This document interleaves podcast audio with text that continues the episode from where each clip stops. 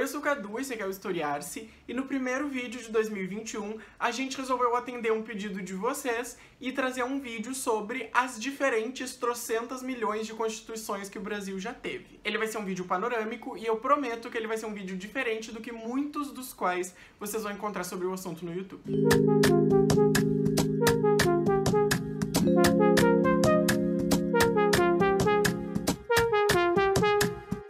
buscarem no YouTube Constituições Brasileiras, vocês provavelmente vão encontrar vários vídeos de 5 minutos a uma hora trazendo vários aspectos das constituições nos seus menores detalhes. Mas o nosso intuito aqui no Historiar, se não é ser conteudista e trazer uma série de conteúdos que precisam ser decorados, e sim trazer uma reflexão sobre aquilo que a gente tem no passado. Por isso, a gente decidiu fazer uma abordagem mais aberta sobre as constituições, falando sobre elas de uma forma mais geral e panorâmica, e abordando cinco tópicos em especial, que são o conflito entre centralização e descentralização, a luta por cidadania, o conflito entre democracia e autoritarismo, a relação dúbia com a igreja e a entrada e a saída dos direitos humanos. Para quem quiser um resumo mais completo sobre as constituições, eu recomendo bastante a trilha que foi feita pelo site Politize, que eu vou deixar linkado aqui embaixo, em que eles têm um post para cada uma das sete constituições que o Brasil teve, que as datas vão estar tá aparecendo aqui do lado. Antes de começar a falar dos documentos propriamente ditos, a gente queria colocar aqui uma questão teórica sobre as cartas magnas. A gente costuma olhar para uma lei ou para um documento como esse, vendo eles como uma expressão de uma época, ou seja, eles expressam os combates, lutas e disputas que aconteciam naquela época. E realmente, eles são isso. Mas eles não são só isso. Um documento de tamanha força jurídica como uma Constituição, ele não só reproduz o que tem numa sociedade, como ele também produz certos comportamentos numa sociedade, no sentido de ensinar e determinar o que, deve ser feito e o que não deve ser feito. Então, uma carta magna, por exemplo, ela é tanto reprodutora do seu tempo, como também produtora do seu tempo. E essa é a questão teórica que a gente queria trazer um pouquinho no início. Mas indo para os tópicos, vamos começar pelo mais fácil de entender, que é o primeiro, que é o conflito entre autoritarismo e democracia. Veja, a nossa primeira Constituição, ela data de 1824 e ela foi imposta pelo imperador Dom Pedro I. E aqui nós já temos a primeira dica sobre essa relação, porque observem a palavra que eu usei, imposta pelo Dom Pedro I. Uma proposta um pouco mais democrática já tinha sido feita para a Constituição de 1823, ou seja, de um ano antes, mas essa Constituição previa uma paulatina abolição da escravidão e também limitava os poderes do imperador. O Pedrinho, que não queria os seus poderes limitados, dissolveu o Congresso de forma absurdamente autoritária e criou uma Constituição que lhe agradasse. Nessa primeira Constituição, o imperador inclusive bagunçou com o esquema dos três poderes, criando aquele famoso quarto poder, que é o poder moderador, que era o poder que dava a ele a capacidade de interferir nos outros poderes. Então ele fiscalizava e interferia nos outros três poderes, no judiciário, no executivo e no legislativo. Mas vejam, se esse autoritarismo tivesse ficado lá dois séculos atrás, tudo bem, mas não foi o que aconteceu. Das sete constituições que o Brasil teve, duas delas foram impostas. A primeira, que eu acabei de falar, e a segunda, de 1937, quando Getúlio Vargas deu o golpe do Estado Novo e lançou essa nova Constituição de inspiração fascista no Brasil. Além dessas duas, em 1967 foi aprovada também uma Constituição no regime militar pela base da força e da ameaça. Então a gente não pode dizer que também que ela foi uma Constituição feita democraticamente. O que significa que das sete constituições do Brasil, três não tiveram um caráter marcante democrático na sua realização. E a nossa tendência para o autoritarismo estava presente há 50 anos atrás ainda nessa Constituição de 67. E isso já nos leva ao segundo ponto, que é o conflito entre centralização e descentralização. Já na nossa primeira Constituição de 1824, sendo uma Constituição imperial, se queria centralizar o poder na mão do imperador assim como nas constituições ditatoriais se aumentava o poder do executivo, representado pelo Getúlio Vargas, ou então pelo presidente indicado pelos militares durante o regime. As constituições que foram feitas de forma mais democrática, elas, no entanto, foram para o outro lado, que foi o lado da descentralização, estimulando o modelo de federação, que é o modelo que nós temos até hoje, em que o Brasil é dividido por estados que têm autonomia para fazer algumas coisas. Mas isso não era necessariamente porque as pessoas eram boazinhas e queriam dividir o seu poder entre os federados, que iam cuidar do seu povo e etc. Na nossa primeira Constituição Republicana, em 1891, quando se tirou o Império, se adotou com força esse modelo da federação,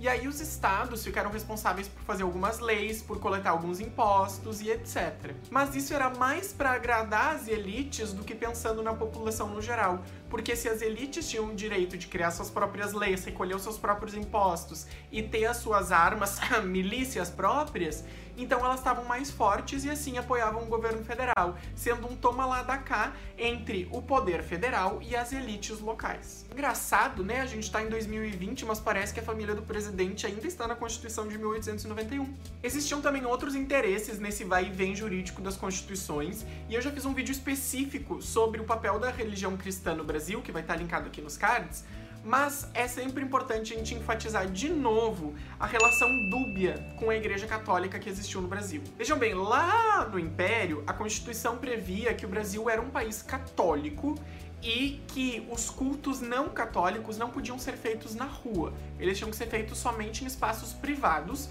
porque o catolicismo era a religião oficial do Império. A partir de 1891, com a segunda Constituição do país, no entanto, o Brasil se torna um país laico teoricamente. Na teoria, a religião não mais se interferia diretamente nos assuntos políticos estatais. Para tensionar essa questão, eu vou colocar uma fotinho aqui na tela. Vejam, nós temos aqui Ulisses Guimarães, presidente da Assembleia Constituinte, aprovando a nossa atual Constituição de 1988, que é uma Constituição que diz que o país é laico, e o que tem atrás dele na parede do Congresso? Exatamente, um crucifixo. Aí vocês pensam o que vocês quiserem. Mas não foi só da organização dos mais poderosos que surgiram as nossas constituições. As nossas constituições surgiram também de muita luta e exigência de movimentos sociais pelo direito à cidadania. Um exemplo prático disso é o voto. Né? Porque na nossa primeira Constituição de 1824 só podiam votar os homens libertos, ou seja, uma maioria de pessoas brancas, e com uma renda anual X, ou seja, tinha que ter dinheiro para poder votar e para poder se candidatar. O que excluía mulheres, a maioria da população negra e a grande maioria da população que era pobre. Já em 1891, as mulheres continuaram proibidas de votar, mas agora a proibição só se estendia para mendigos e analfabetos. Só os analfabetos ainda eram mais de metade da população, o que significava que grande maioria da população brasileira ainda não votava. As mulheres só vão ganhar o direito ao voto depois de muita luta do movimento feminista aqui no Brasil na década de 30, quando o governo Vargas faz a Constituição de 34 e diz que as mulheres sim podem votar o que também não vai fazer muita diferença, porque três anos depois ele inicia uma ditadura. Com o passar do tempo, o voto foi se ampliando no Brasil de uma forma bem devagar e bem conservadora. Nós chegamos em 1988 com a nossa Constituição atual, que diz que todos têm direito a votar, contanto que tenham mais de 16 anos sendo um sufrágio universal. Ainda assim, muitos outros direitos à cidadania, como o direito à saúde, a não discriminação, à educação, à moradia, estão sendo reivindicados porque não foram cumpridos. Não foi cumprido, por exemplo, a reforma agrária que está prevista na Constituição, o respeito à igualdade de gênero e tudo mais. E aí nós chegamos ao último ponto para elaborar nesse vídeo, que é a entrada e a saída dos direitos humanos que aconteceu sucessivamente nas constituições brasileiras. Infelizmente, na nossa história, a perseguição, a censura, a tortura, o desrespeito aos direitos humanos, eles são mais uma constante do que uma exceção. Graças aos mecanismos de poder que inflavam o executivo, por exemplo, foi possível ao governo Vargas e ao governo da ditadura militar criar aparatos extremamente cruéis de censura e repressão. Segundo eles, esses mecanismos eles tinham o objetivo de combater o comunismo crescente no Brasil, o que evidentemente a gente sabe que o comunismo teria muito sucesso no Brasil, que é um país super progressista, como eu acabei de falar para vocês, nem tem coisas conservadoras no nosso país. E essa censura ela já estava prevista lá na época do Império, porque a gente sabe que o imperador podia censurar, assim como ele podia dissolver o parlamento e etc.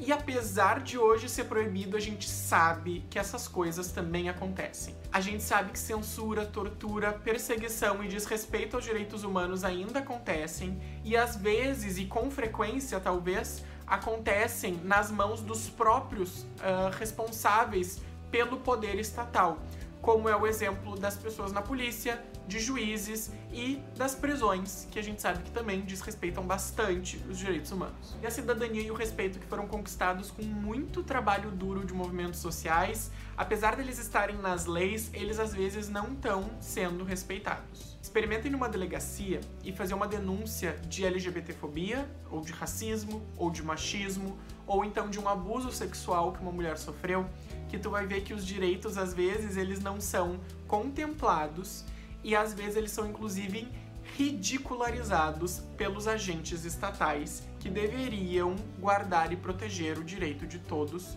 de todas e de todes.